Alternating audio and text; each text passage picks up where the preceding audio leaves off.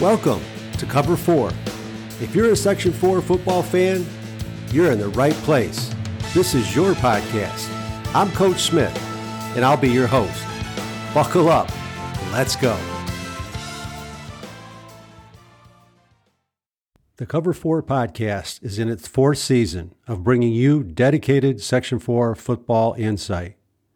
If you enjoy this podcast, I'm asking you to consider making a thank you donation to ensure this podcast continues well into the future. In the show notes, click the Support the Show link and follow the prompts. Thank you in advance for your consideration and donation. Officials are needed. The, the officials are the third team on the field, and without them, games don't take place. The officials usually make the calls, but today I'm making the call for the officials. The ranks of the football officials continue to dwindle. We always need officials. If you're interested in becoming an official, visit their Facebook page and just search on Southern Tier Football Officials. That's Southern Tier Football Officials. Click on the message button and send your name and contact information. Welcome to week seven of the Section 4 football season. In this episode, Roger Neel will cover the Class B contest between Norwich and Windsor. I will cover the non divisional game between Waverly and Owego. Kick it off, Roger. All right, Tim. Hey, this weekend we're getting down there the final couple of weeks of the regular season, pointing to the playoffs. Every game has playoff implications, not just to qualify for the playoffs, but to jockey for seeding and hopefully, at least in some cases, for home field advantage. One of those games coming up, Norwich at the Windsor Black Knights this weekend. It should be a very evenly matched game. Let's take a look at what they look like coming into play this weekend. First of all, last week Norwich cl- crushed Shenango Valley 49 to 6 and Windsor pulled out a 12-7 win against Owego. In the Windsor win, they scored both TDs in the first half and then held on with some fine defense in the second half of play. But for Norwich, they rolled early. They got a big lead and they were able to go on and knock off CV 49 to 6. So CV continues to look for its first win of the season. What about Windsor? Well, coming in 6 and 1 overall, 2 and 1 in Class B in Division 3 and they've scored overall 203 points, averaging 29 a game. They've given up 98 for 14 a game. So they really offensively, averaging anyhow, have doubled up the points put on the board versus the ones that they have given up on the board. For Windsor, in the game last week, Mason McCombs was a standout, 28 carries, which is a big workload at any level, 157 yards and one touchdown. So he was a big key in that win for Windsor against Owego. Now, both these teams are tied for second place in Class B behind the Maine Endwell Spartans, who just keep on rolling. Overall, 6 and 0 and atop the pack in Class B at 3 and 0. Now, what about Norwich? Well, 2 and 1 in Division 3 play, 3 and 4 overall. They are averaging 35 points a game, but they've also given up almost 23 points a game. So they score more, but they give up more on defense as well. Last weekend, they were up 34 zip over Shenango Valley, ending up winning at 49 to 6. Purple Tornado, 240 yards rushing in that game. So they, if they pound the ball on the ground, are very difficult to stop. Last weekend, Stephen Dowdall, a key five of eight passing, 85 yards, and a couple of touchdowns. But he also ran for 136 yards in seven carries. So they've got a potent offense, certainly one that, if they have ground control, can be very difficult to stop. And uh, that is going to be a tough test both ways. Again, tied for second place in Class B. Now, looking ahead, you can't look ahead. I know that, but hey, jockeying for standings, Norwich home against Maine Endwell next weekend, the regular season finale, while Windsor will travel to Johnson City next weekend. So obviously, this game is key. The Windsor Black Knights are at home against Norwich, and it should be one of the best games of the weekend, certainly around Class B competition. Tim? Thank you for covering that, Roger. Appreciate it. Take sure, care. Absolutely. You too. Now, our second game of the week. I want to begin with what is most important this will be the Pink Out game. That's P I N K out, Pink Out game in support of breast cancer awareness. A great cause. that unfortunately has affected so many of us, including myself. I am a survivor of this disgusting two syllable, six letter C word disease. Contribute when and where you can. God bless. Now, the game. This should be a good old fashioned Tioga County clash between Waverly and Owego. Kickoff is scheduled for Friday at 7 p.m. at Owego's Christy J. Valvo Stadium. I'll begin with a little Captain Obvious and say Owego will have their hands full when they face the test from the West, the Waverly Wolverines, led by longtime head coach Jason Miller. Waverly is defending Section 4 Class C champions and currently ranked number 5 in New York State. They are 4 and 0 in the division and 6 and 1 overall. Last week they beat a good Susquehanna Valley team 42 to 12 and they're on a 5-game winning streak. Waverly outscores their opponents by an average of 25 points per game. And Waverly possesses one of the best passing games in Section 4 and probably the state. Their quick striking aerial attack is led by Waverly's fifth year senior quarterback, Joey Tomaso.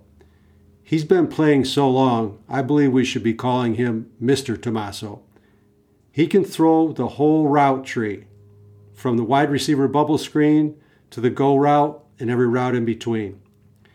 He can throw the fastball, long ball, and touch pass when needed. What makes Waverly tough to defend is Tomaso's ability to run the ball. When I was a defensive coordinator, these types of quarterbacks used to give me flu like symptoms. His running ability will force Owego to play a lot of zone coverage so that they don't get run off by the receivers. Waverly has a stable of receivers two six foot four wide receivers, Jake Van Houten and who I call the X Factor, Xavier Watson. They are physical receivers with exceptional catch radius. They actually convert the 50 50 balls into 70 30 balls or 80 20 balls in their favor. They are complemented by slot receiver Jay Pfeiffer, who has been one of Joey's primary targets for three seasons. Jay has the outstanding ability in what I call both YAC statistic YACs meaning yards after catch and yards after contact. Slot receiver Colson Keithley was switched to tailback last week due to injuries to other backs and gained 68 yards on seven carries and had one touchdown. Last week, Mr. Tomaso was 13 of 15 for 123 yards and four TDs in the first half. I'm sure Coach General Patton is well aware and has made plans to deal with this since they dug themselves a first half hole in the last two games. Waverly can run the ball too. Last week they accumulated 212 yards on 30 carries, and this was all with their two top ball carriers, Peyton Fravel and Ethan Perry, out. The Owego Riverhawks, and I'm still not used to that. I always want to say Owego Indians, but the Owego Riverhawks, led by first year head coach General Patton Taylor, came into this game peaking at the right time. Owego is 2 and 2 in the division and 3 and 3 overall. Last week they lost to Windsor 12 to 7, and Owego is averaging 21 points per game and allowing 24 points per game. They are currently tied with three teams for second place in the division. Last week on a rainy night in Owego, they spotted a powerful Windsor team, two first half TDs, and then held Windsor scoreless the remainder of the game. Not easy. Owego was in a position to win the game, actually. Uh, Owego tried a fake punt late that ultimately worked in their favor, and they also had a successful onside kick right after making the score 12 to 7, but they were unable to take advantage of the opportunity. That game probably determined the number two seed in the Class B playoffs. Considering the Owego team fields almost all juniors, their roster, totaling 35 student athletes, is comprised of eight seniors 24 juniors, and three sophomores. Most of Owego's starting 22 will be back next season. I look for improvements next season from them. Owego has been improving over the last few weeks, especially the play of their linemen. They are beginning to peak at the right time, and Owego's quarterback, Caleb Cole, along with um, his linemen and his backfield mates, Brendan Schofield, Joe Palladino, and Conlon Taylor, they need to run the ball keep the clock moving, and play keep away from the powerful Waverly offense. Easier said than done. This should be a very interesting game. Some student athletes to watch, and of course, this is in addition to the linemen for each team. Here are a few student athletes who will impact the outcome of this game. For Waverly, quarterback Joey Mr. Tomaso, slot receiver Jay Pfeiffer, wide receiver Jake Van Houten, wide receiver Colson Keithley, and the X Factor again, wide receiver Xavier Watson and running back Carter George. For Owego, Caleb, the quarterback Caleb Cole, tailback Brendan Schofield, running back Joe Palladino, fullback Conlon Taylor, wide receiver Adam Arball, and Jack Bushbaum. Now on to the Ask Coach Smith segment. Jim asks, I was watching a high school game recently, and a receiver wearing 99 caught a touchdown pass. I thought 99 was an ineligible receiver number. Thank you for your question, Jim. To be an eligible receiver, the student athlete needs to meet two criteria. They must be lined up in an eligible receiver position and be wearing an eligible receiver number. The eligible receiver positions are the two players on each end of the line of scrimmage and the four players in the backfield. They must also be wearing the numbers 0 through 49 or 80 through 99. Now, I know that seems strange to have receiver numbers in the 90s, but by definition of the rule, 99 is an eligible receiver number. I encourage all of you to submit your questions and recommendations. Visit cover4.com, and that's C O V E R I V.com, cover4.com, and there's two sections you can go to either Ask Coach Smith or the Next Fan Up section. I'm happy to announce that I will be teaming with Pat McDonald to broadcast this game on Choice 102.1 FM Waverly and WEBO 107.9 FM Owego. If you're in attendance, you can still listen to the game on the smartphone. All you have to do is visit My Hometown Today. That's myhometowntoday.com and click on either station. Enjoy. If you enjoyed this episode, be sure to subscribe. Tell your friends to visit cover4.com and be the next fan up. Your inputs are never out of bounds. In football and life, it's not where we line up, it's where we wind up. Thank you for listening to the Cover 4 podcast.